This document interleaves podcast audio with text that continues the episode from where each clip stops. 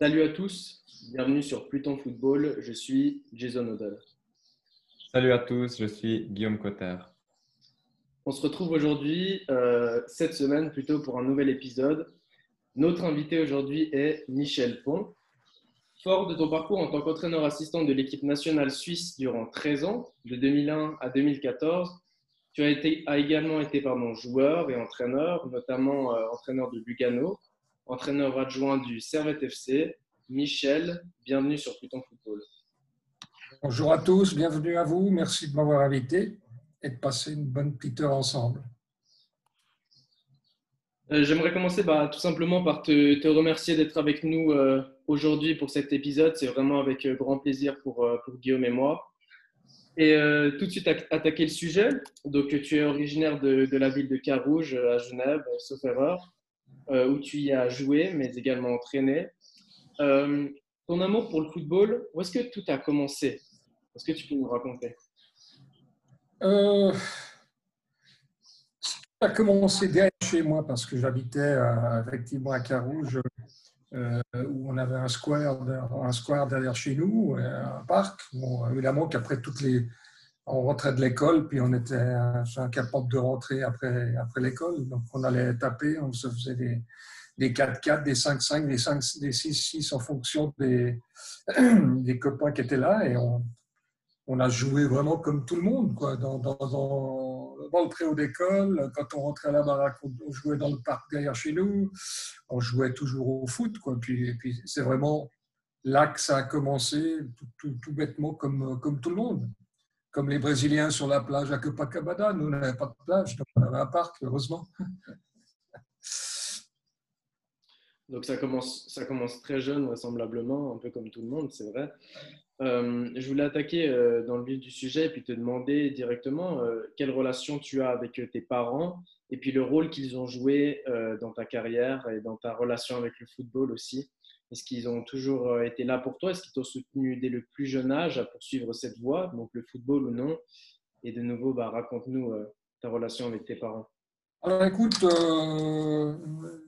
qu'est-ce qu'il faut dire? On a été assez souvent, enfin, ah, moi, j'ai perdu ma mère très tôt. J'ai perdu ma mère quand j'avais 13 euh, ans. Donc, euh, euh, on a dû se démerder. Elle avait le cancer. Elle avait le cancer 5 ans avant de décéder. Donc, pendant les 5 ans, depuis l'âge de 8 ans, donc ça a commencé. Nous n'étions pas du tout au courant. Avec moi, j'ai deux frères. Donc, on n'était pas du tout au courant. Personne ne parlait du cancer comme on parle du cancer aujourd'hui. C'était tabou et ça n'existait même pas. On n'avait pas les connaissances aujourd'hui, à cette époque-là, de, ce que c'était un cancer du sein, ce qu'elle a eu comme cancer. Donc, nous, on était, euh, elle était malade, mais elle était malade, quoi. avec des traitements, avec des, avec euh, des, elle a servi un petit peu de cobaye pour sauver des femmes d'aujourd'hui, euh, parce que c'était le début de la recherche sur le, sur le cancer, de, le cancer. Donc, j'ai envie de dire, on a dû se démerder très tôt euh, avec mes frangins, on a dû se démerder très tôt et, et, mon père qui bossait, qui était, qui était, qui était gendarme qui était euh, euh, chef du poste de police à Carouge, donc on devait quand même faire gaffe à ne pas faire trop de conneries quand même quand on était tout seul, parce que autrement ça chauffait à la baraque quand il rentrait du boulot. Donc moi j'ai eu un rapport extrêmement rapproché avec ma mère parce que sans savoir, euh, sans savoir euh, qu'elle était malade et qu'elle allait, disparaître, instinctivement ou un petit peu naturellement, je, sentais quelque chose d'anormal qui se passait euh, autour d'elle. Et, mes deux frères qui étaient plus âgés, qui sont les deux plus âgés, donc commençaient à rentrer eux dans, l'adolescence où ils étaient, où ils étaient en plein. donc avaient un petit peu moins d'attention euh, pour elle que ce que j'en ai, ce que, ce que, ce que moi j'en ai eu parce que, parce que euh, ben, je l'ai vu faire les commissions, je la coiffais, je m'occupais un petit peu plus instinctivement d'elle comme ça, sans trop me rendre compte pourquoi, mais c'était vraiment euh, totalement affectif et, et c'était comme ça. Donc j'ai envie de dire que mes parents, ma mère n'a pas eu la chance de, de, de, m'aider à quoi que ce soit dans ma carrière, puisqu'elle a disparu, elle a disparu trop tôt et avant. Euh, mon père, euh, bossait et, a fait tout ce qu'il a pu pour, pour nous accompagner. Mais j'ai envie de dire, très tôt, très tôt, on a dû se démerder, puis faire des choix, faire. voilà, le foot, ça a été un truc comme je t'ai dit avant, on jouait tout le temps dans le parc derrière chez moi. Et puis, il y avait un recruteur, euh, euh, un Jacques Goul, un Jacques Goul genevois qui, qui, qui, était à Carouge, qui était vraiment l'équivalent de Jacques Goul, un recruteur, un gars qui allait voir dans les, dans les écoles, dans les préaux d'école, dans les parcs, les jeunes qui jouaient comme ça pour les prendre les, les plus talentueux à Carouge chez, chez les juniors.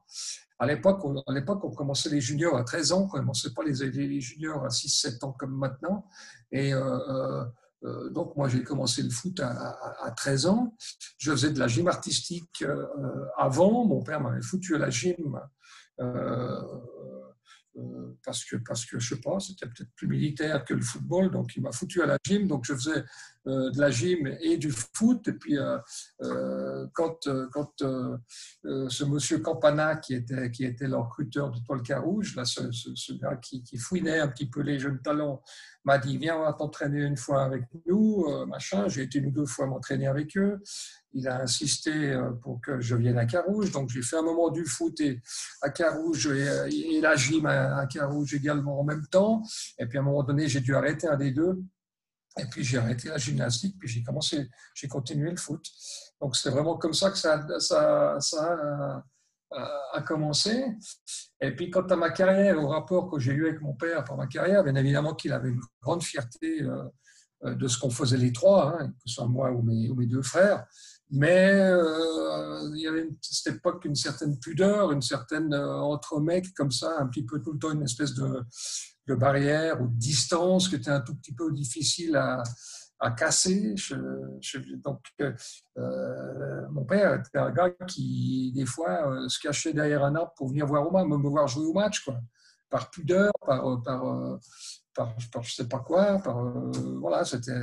Donc, si je, peux, te demander, est-ce que c'est une différence est-ce qu'en tout cas, toi, tu ressens et tu remarques avec tout le recul que tu as jusqu'à aujourd'hui une différence dans l'éducation que tu as reçue, toi, il y a des années, et puis par exemple notre génération. Est-ce que c'est aussi ça? L'éducation que j'ai donnée, que donnée à mes enfants ou bien l'éducation que tu as reçue, euh, tu vois, la relation que tu as avec ton père il y a des années, plusieurs décennies, et puis nous, avec la relation qu'on aurait entre guillemets avec notre père, est-ce que c'est est-ce que c'est un comportement qui par cette différence d'âge, si on veut de, Oui, bien, bien, évidemment que une différence complète euh, d'époque et, une approche complètement différente. Moi, évidemment que j'ai eu une, un rapport avec mon fils et avec ma fille euh, complètement différent de ce que j'ai eu, moi, euh, dans ma famille. Donc, bien évidemment, je pense que l'éducation a évolué, mais d'un autre côté, en tant que parent, souvent, pas forcément dans mon cas, parce que j'ai eu une éducation un petit peu hybride, encore une fois, de par la disparition de ma mère. C'était c'était spécial. Encore une fois, on, était, on, était, on a dû se débrouiller. On s'est, on s'est, on s'est débrouillé, puis on était, on était liés, puis on était bon, voilà. Mais euh, j'ai, dû faire mon éducation un petit peu sur le tas, quand même, quand même, avec les copains, à travers le foot, à, travers les déplacements, à travers des voyages, à travers. Euh, j'ai, j'ai, découvert au, fur et à mesure, un petit peu comme ça, l'éducation de mon père. Mon père euh, voulait qu'on réussisse. Tu sais, à cette époque, les parents, ils étaient contents quand tu faisais des études, il fallait réussir, il fallait pas être un balayeur, fallait pas, il y avait des clichés à la con euh, euh, qui faisaient que euh, mon père était très strict et, dur, mais, mais il, nous aimait, nous adorait, et, toute cette dureté ou, ce manque de, comment, comment l'appeler, de contact tout simplement, ou d'échange, c'était beaucoup plus de la pudeur et puis de la peur qu'on n'arrive pas à réaliser euh, une vie correcte, d'avoir un métier, d'être honnête, de ne pas se droguer, de ne pas euh, être alcoolo ou je ne sais pas quoi. C'était plus de la peur de ça, euh, de l'échec de ses fils que, que, qu'autre chose. Quoi. Donc, moi, je n'ai pas eu du, tout ça parce que parce que parce que a la chance d'avoir des enfants qui ont été aussi extraordinaires. Ma femme a été toujours aussi présente, alors qu'avec mon métier, c'est moi qui étais beaucoup, beaucoup absent. Euh, voilà, il y, a, un autre échange, il y a une autre ouverture d'esprit, c'est par la force des choses, des périodes complètement différentes. Moi, j'ai envie de, te demander, euh, bah, aujourd'hui, avec le recul que tu as, alors bon, de, ce que tu as avec, avec ta maman et de l'éducation aussi de ton papa, qu'est-ce que tu, ouais, qu'est-ce que tu, retiens le plus ou tu pourrais le remercier le plus de t'avoir inculqué euh, et qui a fait aujourd'hui qui, qui tu ben, C'est tout simplement la. j'ai une philosophie de vie euh, et mes frères sont exactement la même chose. Donc, ça, ça vient de mon père que je dois remercier. Ma mère, euh, je la remercie de m'avoir mis au monde parce que j'ai une belle vie, je suis, je suis privilégié, je n'ai pas le droit de me plaindre de quoi que ce soit. Donc, euh, j'ai un manque terrible d'affection et un manque de ma, de ma mère qui, qui sera jusqu'à ma mort, de toute façon, parce que, parce que j'aurais aimé vraiment euh, euh, vivre avec elle. Et, donc, ça, ça me manque terriblement. Mais, mais si je devais remercier mon père, c'est de principalement nous avoir entourés, en tous les cas, mieux qu'il a pu. Et puis surtout, euh, il y est peut-être pas pour grand-chose, mais parce que dans ses gènes également et dans son métier, une honnêteté euh, intellectuelle, d'une philosophie de vie, c'est-à-dire que, que moi, j'aime quand les gens sont heureux autour de moi, j'aime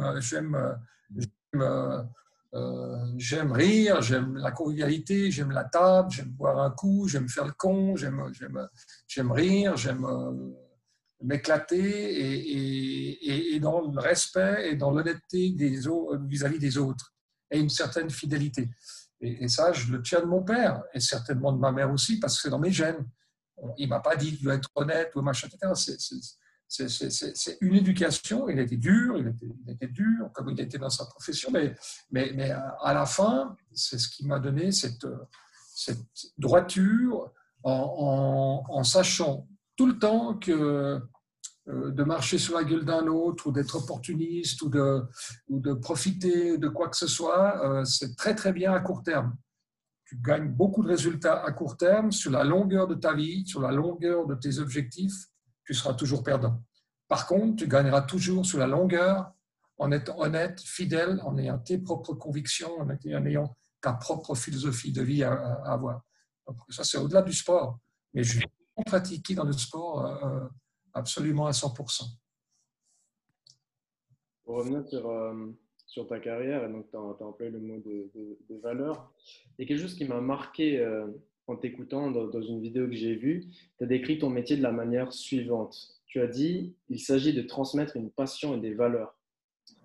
Avec tout le recul que tu as, l'expérience aussi que tu as, comment est-ce qu'on fait pour transmettre son savoir, son vécu et son expérience aux gens, ou bah, dans ce cas aux joueurs même, avec qui tu as travaillé ah, C'est le corollaire de ce que je viens de te dire, c'est que euh, tu dois être d'abord toi-même, d'abord.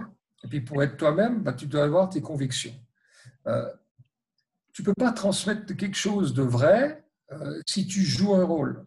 Euh, moi, je ne serai jamais Otmar Hitzfeld, je ne serai jamais Kuhn, je ne serai jamais Jürgen Klopp ou bien Fabio Grosso, je suis Michel Pont. Et la force d'un leader, parce qu'un entraîneur, c'est un leader, comme un chef d'entreprise, comme un directeur de banque, comme un, quand tu as deux personnes à diriger, tu, es un leader et tu dois euh, transmettre et diriger. donc, quand tu as, la responsabilité de, de, de, de tu dois être toi-même avec tes convictions. Ça, c'est la première des choses.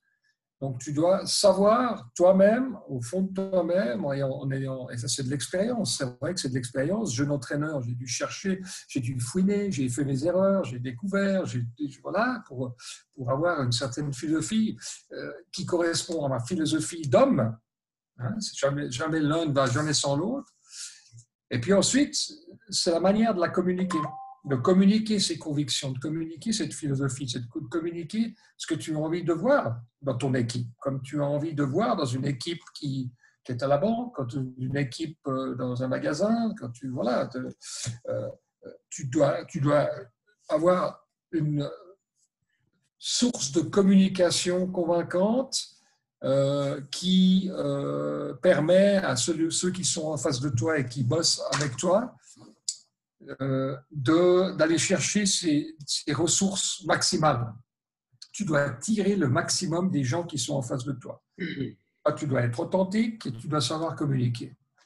Voilà, si tu n'as pas ça, c'est compliqué. Encore une fois, tu risques d'avoir des résultats très vite, mais sur un court terme. Parce que quand tu communiques pas, euh, sur un long terme, quand tu arrives des problèmes, quand tu arrives des défaites, quand tu arrives des résultats euh, moins bons, euh, tu as de fortes chances en ne communiquant pas d'aller dans le mur. C'est ce qui se passe très souvent.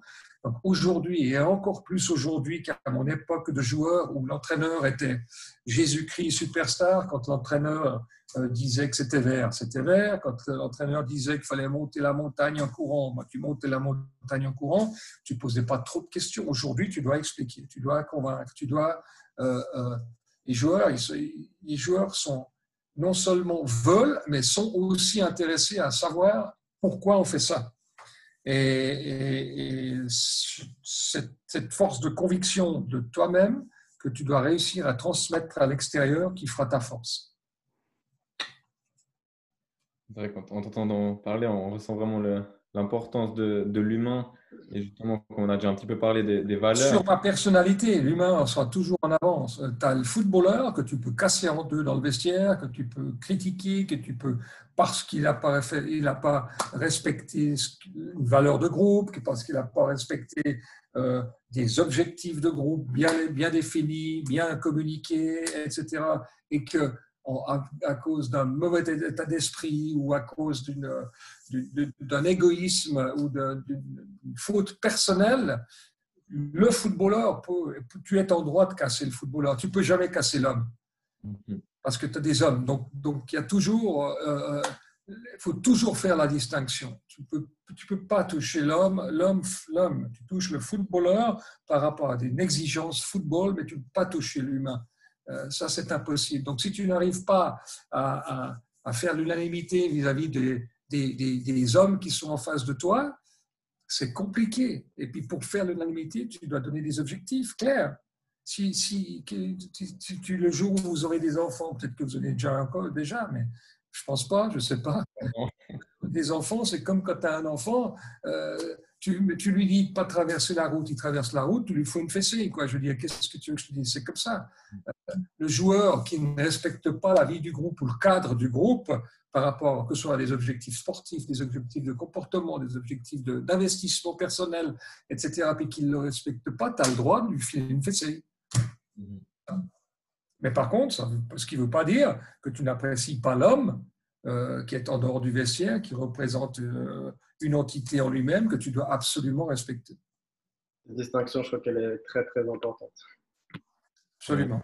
Effectivement. Puis bon, moi, je voulais juste, euh, comme on a déjà parlé un petit peu de, valeurs, si vraiment tu devais nous citer trois valeurs, ce, seraient lesquelles les, plus chères, les plus importantes selon toi? Honnêteté, honnêteté sensibilité et amour tu dois aimer les gens qui sont en face de toi. Si tu les aimes pas ou que euh, tu n'as pas une ouverture d'esprit euh, et que tu n'écoutes pas tes écoutilles à comprendre un petit peu le fonctionnement de ce qui est en face de toi, c'est compliqué d'aimer quelqu'un. Comme dans un couple, si tu c'est jamais tout haut, c'est jamais tout bas, si, si tu n'arrives pas à, comprendre et à avoir une certaine indulgence, une, ouverture d'esprit, tu, tu, tu.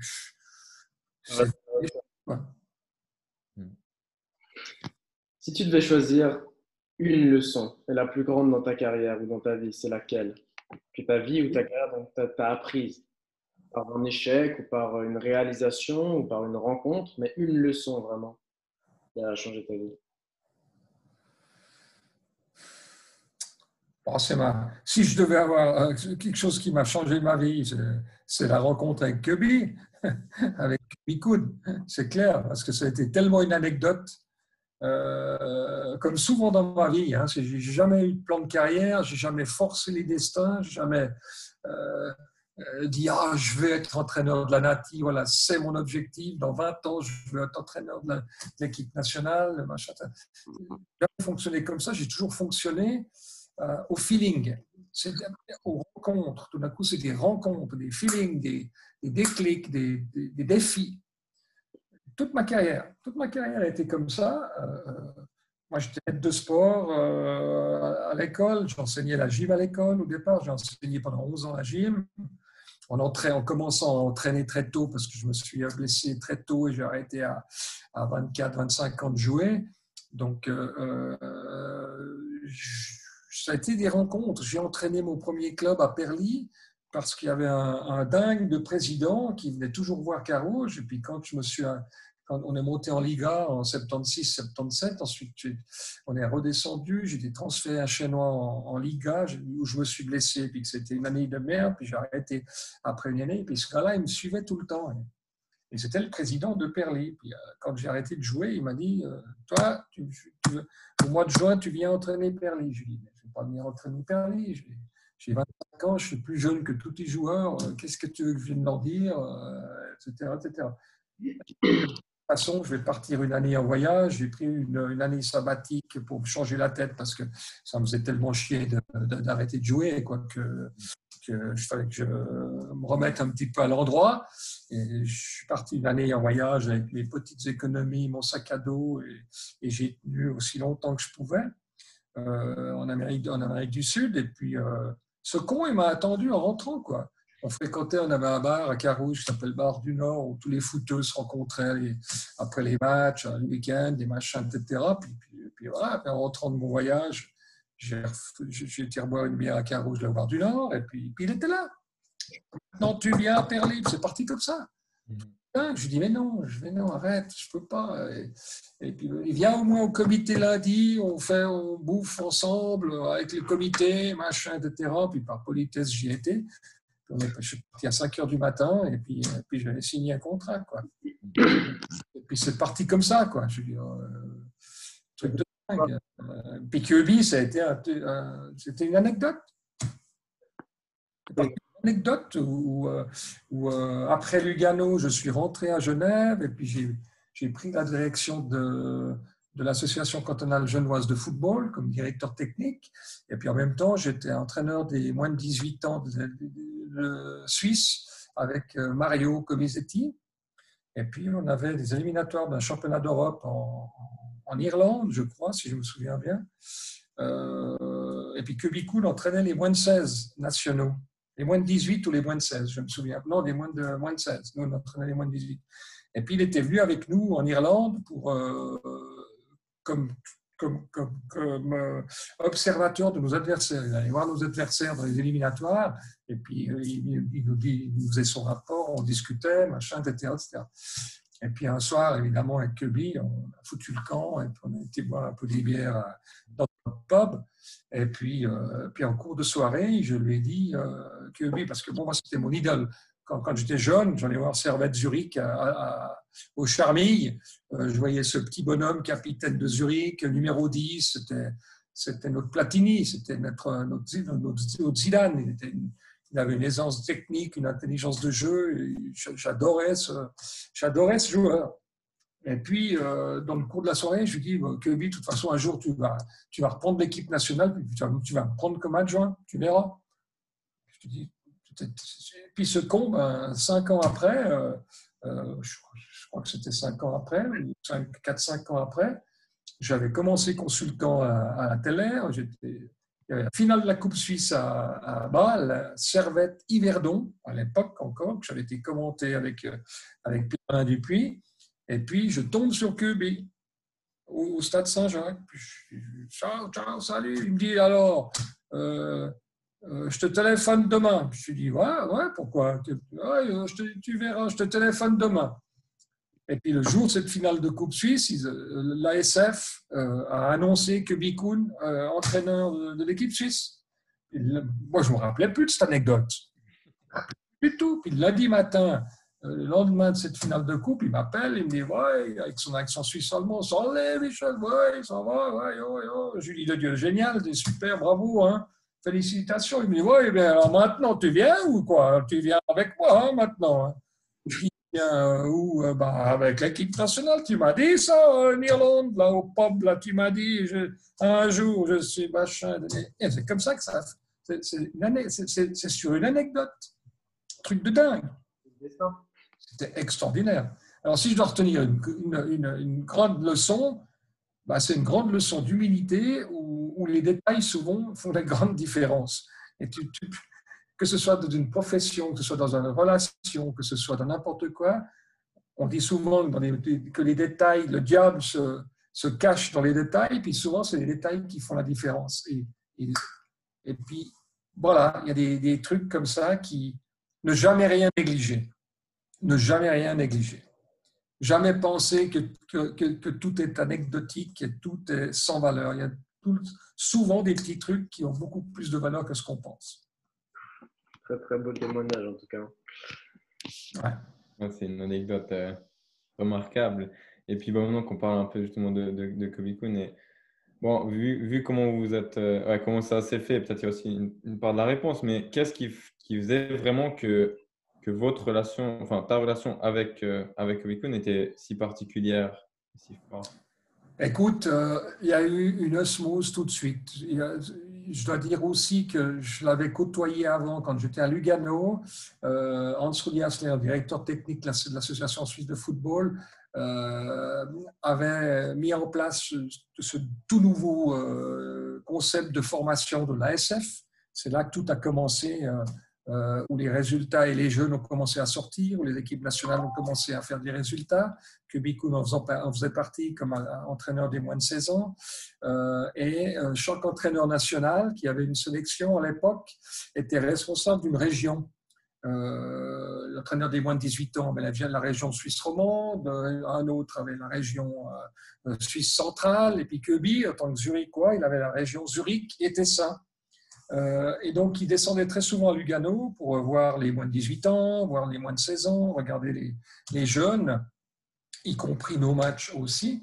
Et puis, euh, bah, régulièrement, on se côtoyait, euh, on allait bouffer un risotto, on allait boire deux, trois bières, et puis on, avait commencé déjà là à, se côtoyer comme ça et surtout à s'apprécier. Pour moi, c'était un grand honneur d'aller bouffer avec Kirby, qui était, qui était qui, était un joueur qui m'avait impressionné comme, comme gamin euh, euh, au Charmy. Donc euh, déjà là, on avait vraiment, on, avait, on avait tout de suite sur la même longueur d'onde, purement, purement au niveau humain. Quoi. On était sur la même longueur d'onde, on, se comprenait tout de suite, on avait les mêmes idées sur le football. On a, voilà, quand, quand, quand, on a démarré avec l'équipe suisse, c'était une évidence. C'était une évidence. Et, ce qui était exceptionnel, et ce qui a fait que l'équipe suisse s'est complètement identifiée à nous, euh, que les, fans, que les supporters se sont complètement identifiés à nous, c'est d'abord qu'on était deux Suisses, hein, que Bi était,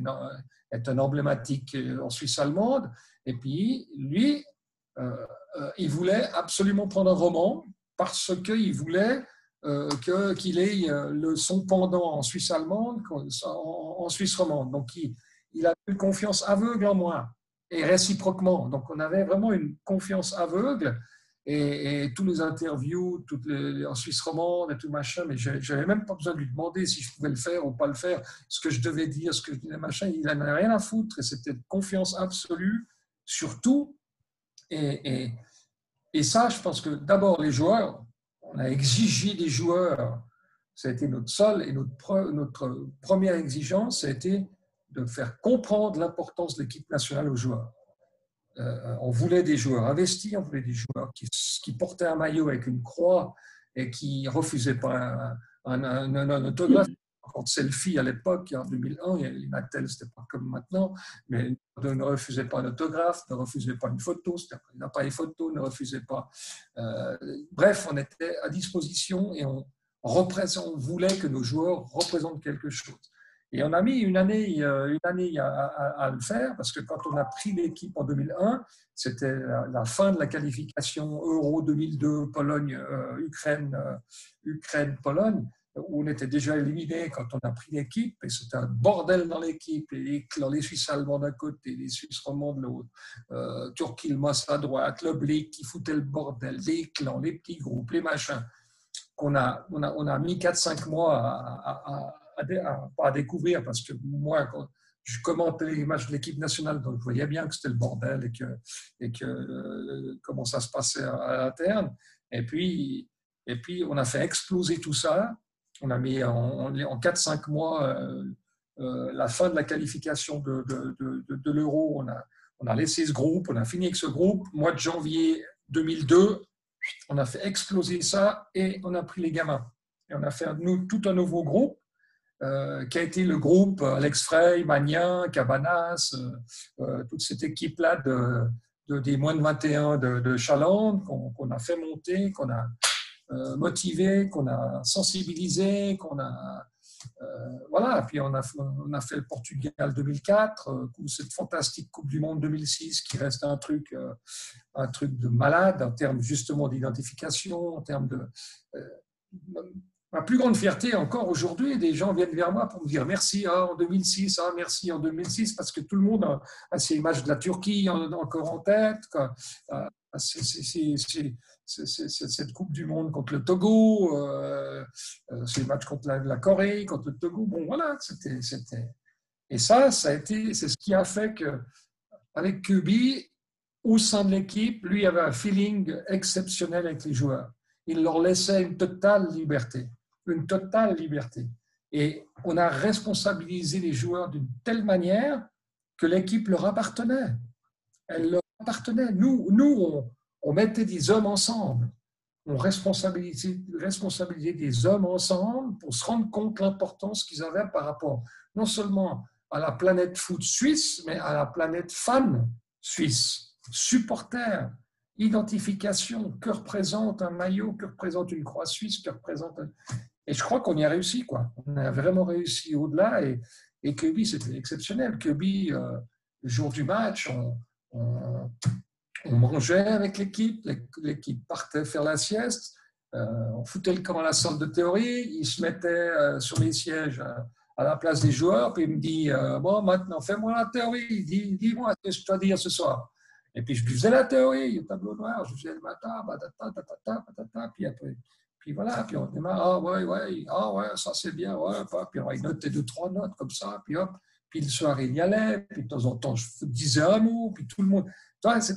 Il n'y avait pas de. Il y avait une hiérarchie, parce que c'est toujours lui qui décidait, c'est tout le temps lui qui décidait au dernier, en dernier recours.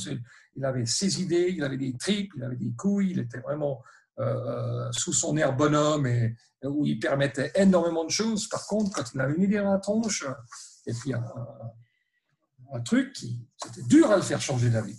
C'était une sale tronche. Avec un truc paternaliste, c'était le papa de tous les joueurs, c'était extraordinaire.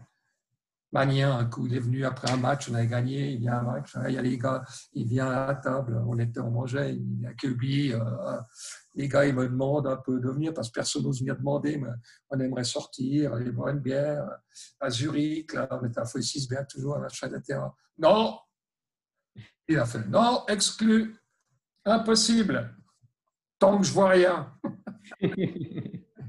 Et puis voilà, démerdez-vous, allez-y, démerdez-vous, mais je veux rien voir, il ne faut pas que je sache quelque chose. C'était, exceptionnel, c'était une période exceptionnelle. on le ressent à travers. Euh, ah, ah, on ressent la passion et puis ouais, que c'était exceptionnel. Et si tu parles avec tous les joueurs de cette période-là, c'est des souvenirs de dingue. En tout cas, à t'entendre, j'ai l'impression d'entrer dans une nouvelle dimension de ce que c'est être un entraîneur et savoir encadrer des joueurs. Franchement, on dirait que je suis sur notre planète là. Vraiment, c'est, ah, tu sais, euh, tu parlais d'expérience, mon expérience, etc., etc. C'est évident que ce que je te dis aujourd'hui, je ne l'ai pas forcément dit, ni voire fait il y a 35 ans. Quoi il y a 40 ans. J'ai commencé à entraîner en, en, 81, tu vois, donc 81, 40 ans. Donc, euh, euh, il y a 40 ans, euh, bah, de nouveau, tu fais tes expériences, des bonnes, des mauvaises, des mauvaises. Et puis voilà, donc aujourd'hui, depuis une dizaine d'années, bah, tu sais exactement qu'est-ce que je fais, qu'est-ce que je ferais. À Lugano, c'est une expérience douloureuse, je me suis fait virer. Donc j'ai fait des trucs faux, tu, te remets en question, tu, te remets en question, tu dois, tu dois, fouiner, tu dois chercher. Mais c'est valable pour la vie de, tous les jours. Tu verras, vous verrez que, tu prends des baffes, tu prends des coups dans la gueule, mais tu te relèves, tu y vas. C'est normal, c'est la normalité. Il faut être plus solide. Il faut être plus solide et prendre le mauvais pour pouvoir arriver au bien. Quoi. Je veux dire, tu, dois t'imprégner aussi des erreurs et, de, et des couacs et des, coups durs de tout ce que tu veux sans, être démonté et démoli parce, parce, parce que c'est la vie, c'est comme ça. Donc aujourd'hui, c'est plus facile pour moi d'en parler et d'être convaincu de ce que je ferais aujourd'hui qu'il y a 40 ans par la force des choses. Quoi. Si euh, tu pouvais citer un élément de chez Kirby, qu'est-ce qui t'a tant inspiré chez lui? Et tu pourrais le, son, naturel, son naturel. Il n'a jamais joué un quelconque jeu. Tu vois, j'ai eu 8 ans, euh, euh, 7 ans euh, Kirby, 6 ans Otmar en, 13 ans, ni l'un ni l'autre a élevé la voix une fois. Élevé la voix. Je ne suis pas du tout comme ça. Euh, moi, comme entraîneur, euh, si je pète un plomb, je pète un plomb. Je balance les bouteilles dans le vestiaire, je machin, etc. Parce, que je suis ni Kirby, je suis ni Otmar Hitzfeld. Mais j'ai beaucoup appris de leur personnalité. Et j'ai envie de dire que Kirby, c'est justement un instinctif. Si je dois retenir quelque chose de lui, tu vois, c'est un gars euh, qui est qui est pas du tout ordré, qui est pas, était ordré, qui est un, instinctif pur et dur.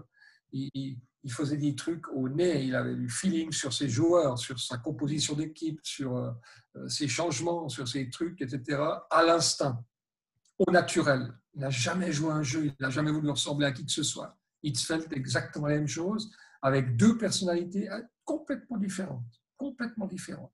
Hitzfeld, il voulait maîtriser le moindre détail pour prendre ses décisions.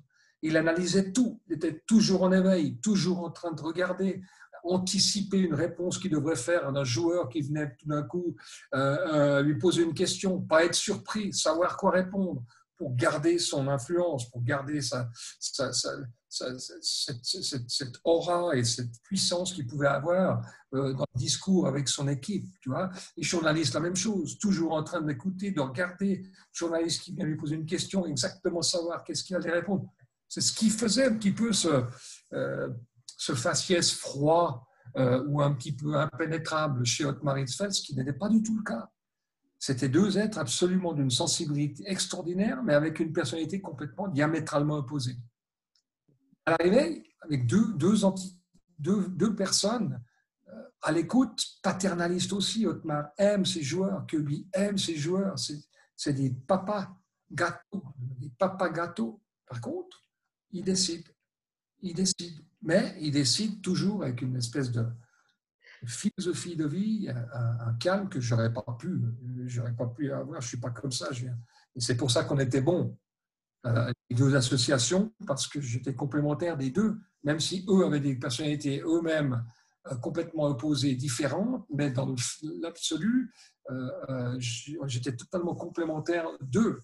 Otmar, je ne sais pas si vous vous souvenez, quand on a perdu contre le Luxembourg à Zurich, fameux match, premier match de qualification de l'ère Otmar Hitzfeld.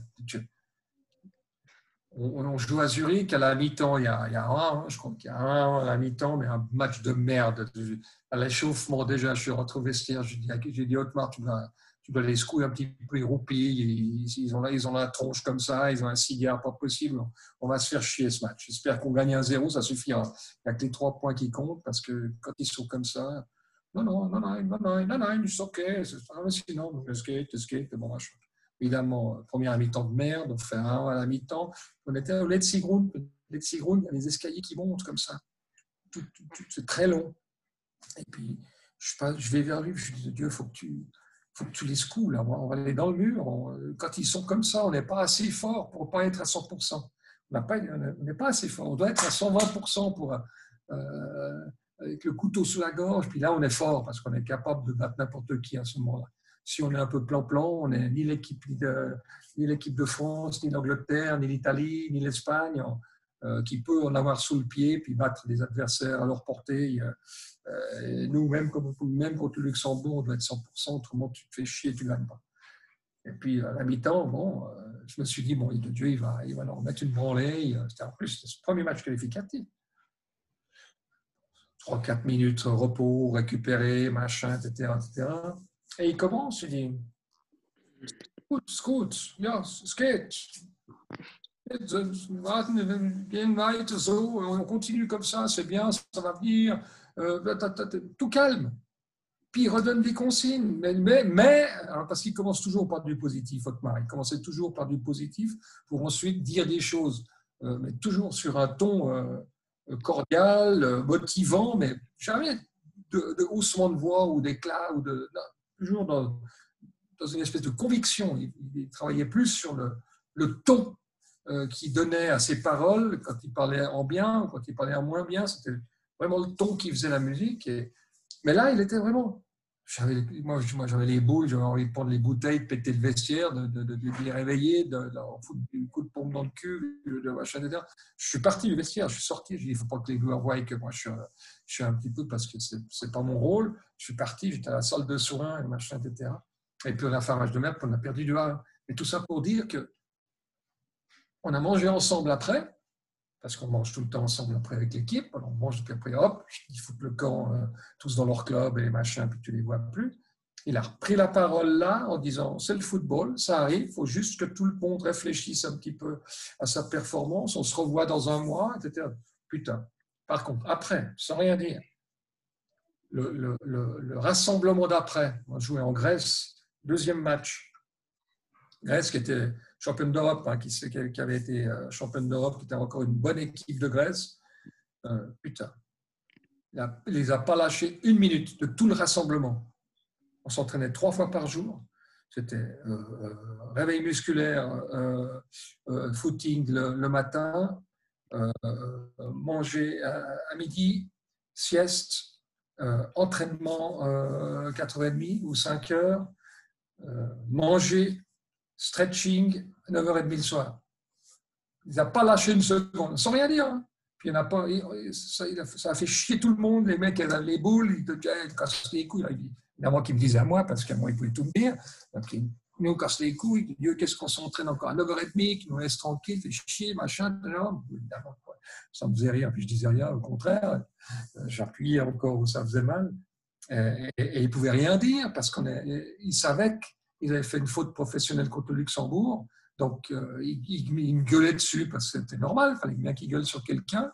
C'était aussi mon rôle, euh, de faire le tampon. Et, on était en Grèce, on a fait un match, on a gagné 2 à 1. Euh, on a fait un match, je pense, un des, un des matchs les plus aboutis des, des 13 ans en termes d'état d'esprit, technico-tactique, investissement personnel, dureté. Aucune chance, la Grèce. Aucune chance. On a gagné que 2 à 1, mais on aurait pu gagner 3-4 1. On avait fait un super match. Ping, ping, ping, remis les pendules en l'air, mais à, l'heure, mais, sans avoir l'air d'y toucher, ça, ça m'a impressionné parce qu'on débutait. Hein. On ne se connaissait pas forcément dans le fonctionnement euh, aussi bien que, que, que, qu'au Brésil, qu'à la Coupe du Monde au Brésil, quand on avait déjà fait 5 ans ensemble. Donc, ça, c'était, une grande leçon. Si on revient sur la leçon, euh, putain, prendre un peu de recul, avoir tes convictions, avoir ton mode de faire, être convaincu de tes prises de décision. Magnifique. Magnifique. Puis moi, j'ai envie de, demander, bon, on a parlé de Kobe et Otmar mais pendant toute cette période, est-ce qu'il y a vraiment un joueur qui, qui t'a marqué, ben, ouais, bon, bien sûr en tant que footballeur et en tant qu'homme, vraiment un qui est, qui est sorti ou bien Ouais, ouais il, y en a, il, y en a, beaucoup. Ils m'ont tous marqué parce que euh, nous, on a eu une grande. Euh, vraiment, on a eu une grande. Euh, on était tellement contents d'être là euh, avec Kubi. On était tellement contents d'être là avec Otmar. Otmar, il a pris son pied avec l'équipe suisse. Kubi, j'en parle même pas, mais on aimait tous nos joueurs. Quoi. On aimait tous nos joueurs. Blaise Nkoufo nous a fait des matchs formidables parce qu'il se sentait bien. On a, on a, on, a, on a, aimé nos joueurs, on a aimé nos joueurs.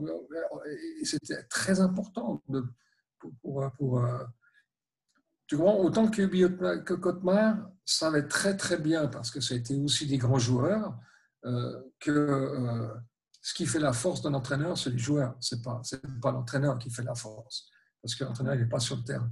Si, si, si tu n'aimes pas tes joueurs, tu ne les fous pas sur un piédestal, que tu les défends, que tu les, que, que tu es avec eux, euh, euh, tant qu'ils respectent ce qu'ils doivent respecter par rapport à ta philosophie, il y a zéro problème. Il y a zéro, zéro problème. Alors, il y en a un qui, m'a toujours particulièrement impressionné, autant comme homme que comme footballeur, c'est Patrick Muller. Parce que Patrick Muller, euh, si tu ne le connais pas, tu ne le sélectionnes jamais. Parce qu'il il a tous les défauts de la terre. Il n'a il a pas de muscle, il ne peut pas se blesser parce qu'il est épais comme un haricot. Et puis, euh, il n'a pas de muscle. Tu fais, on partait à Macolin avant l'Euro ou avant la Coupe du Monde, tous les tests physiques, batterie de tests physiques, des machins. il était à la rue partout, mais à la rue, tout le temps le dernier, tout le temps en dessous du niveau de la mer, machin, etc. Et tout d'un coup, tu lançais le ballon au milieu et était le meilleur. Juste à la à l'intelligence de jeu, au feeling, à l'anticipation, il faisait tout le temps tout juste. Et puis, il était épais comme ça, mais il, s'est tapé tous les plus grands attaquants d'Europe, parce qu'il a été euh, euh, trois fois en Champions League avec Lyon, quatre fois champion de France, capitaine de Lyon, capitaine de Lyon, l'Olympique lyonnais en Champions League, hein, le grand Olympique lyonnais, avec des stars, tous internationaux français ou étrangers, ou trucs comme ça. Et ce mec-là, sans l'air d'y penser, il arrivait avec sa, avec sa deux chevaux ou sa Renault, là, son machin, il n'avait pas d'histoire de, de Range Rover ou de grosse bagnole, rien à foutre, toujours les mêmes habits. Euh, défier un mec exceptionnel, dans tous les sens du terme. Si je dois en sortir un. De par ses qualités de footballeur et de par son, sa philosophie de vie aussi, où euh, il n'y a pas d'esbrouf, c'est du somme, c'est du, du. Mais avec une mentalité de sous son air gentil, machin, putain, c'était un sacré gagneur. Lui m'a impressionné. Alors aujourd'hui, si tu devais nous donner le, le pire moment et le plus beau moment de ta carrière, euh, ce serait lesquels? On va commencer par le pire. Euh, le pire, c'est ma blessure. C'est ma blessure. Euh, je me rappelle comme si c'était hier. On jouait un vendredi soir contre Lucerne à Carouge. Et puis, puis, je me suis planté le pied dans la, en taclant, planté le pied, le pied dans la terre, je me suis déchiqueté la cheville. C'était une blessure qui était très grave parce que j'ai jamais vu une cheville, de toute ma carrière, j'ai jamais vu une cheville d'un de mes joueurs ou d'un joueur aussi enflée comme ça. J'ai dû rester une semaine à l'hôpital, la jambe en l'air, euh, pour que ma cheville dégonfle avant qu'il puisse avant qu'il puisse m'opérer. Les soins n'étaient pas ce qu'ils sont aujourd'hui. Donc, euh, euh, si l'opération était une très bonne opération, il y avait zéro problème. Par contre, en termes de rééducation, ben, les soins n'étaient pas ce qu'ils étaient, maintenant. Si j'avais eu une opération aujourd'hui de ce style-là, euh, je pense qu'après 4-5 mois, je me serais remis relativement facilement. Mais là, après une année après, j'avais toujours des séquelles, je ne retrouvais pas mon niveau, je ne retrouvais pas la souplesse de la bref, voilà, ça c'est le pire moment parce que c'est cette blessure-là qui m'a fait arrêter ma carrière de joueur alors que j'étais vraiment sur une très bonne pente ascendante. On montait en Liga, etc. etc. voilà. Et puis le, meilleur moment, j'en ai encore une fois vraiment beaucoup, euh, parce que cette montée-là, malgré le fait que j'ai raté les, les, quatre derniers matchs à cause de cette blessure, euh, on avait euh, une équipe de copains, on, était, on, était, on a joué à 14 toute la saison, une équipe de copains, on allait bouffer avant les matchs, on allait bouffer après les matchs, on avait, on avait vraiment un truc incroyable qui se passait entre nous. Euh, donc ça, c'est un des grands moments de ma carrière en termes de, résultats, mais aussi surtout en termes d'expérience humaine. Euh, de nouveau, on y revient tout le temps. Hmm. Je vais en retenir un quand même, c'est quand même le, ce match contre le Togo en Allemagne à la Coupe du Monde.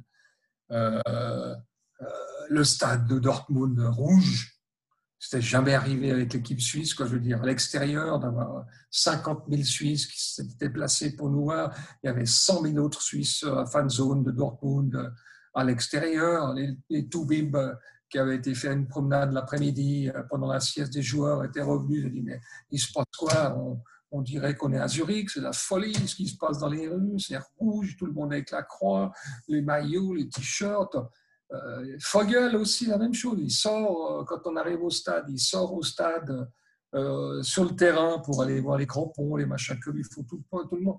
Il y avait déjà 20 000 Suisses dans les gradins il rentre au vestiaire et il me dit, mais on a changé de pays ou bien comment ça se fait qu'il y a autant, déjà autant de supporters qui sont déjà là?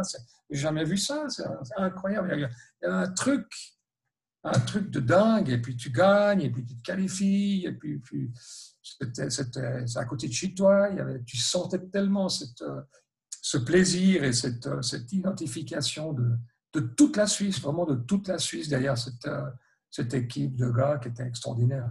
On avait une ambiance, on avait on avait réussi à créer un. On était, on était exceptionnel en termes d'état d'esprit, exceptionnel.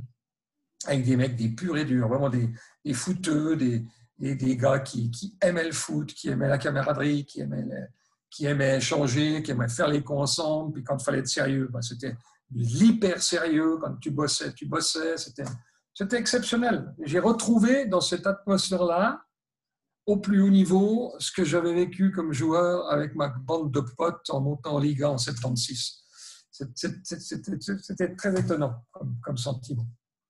Et bon, on y était pour quelque chose parce que Kirby, euh, était comme ça, j'étais comme ça, on mettait le feu dans cette équipe et c'était exceptionnel. Quoi.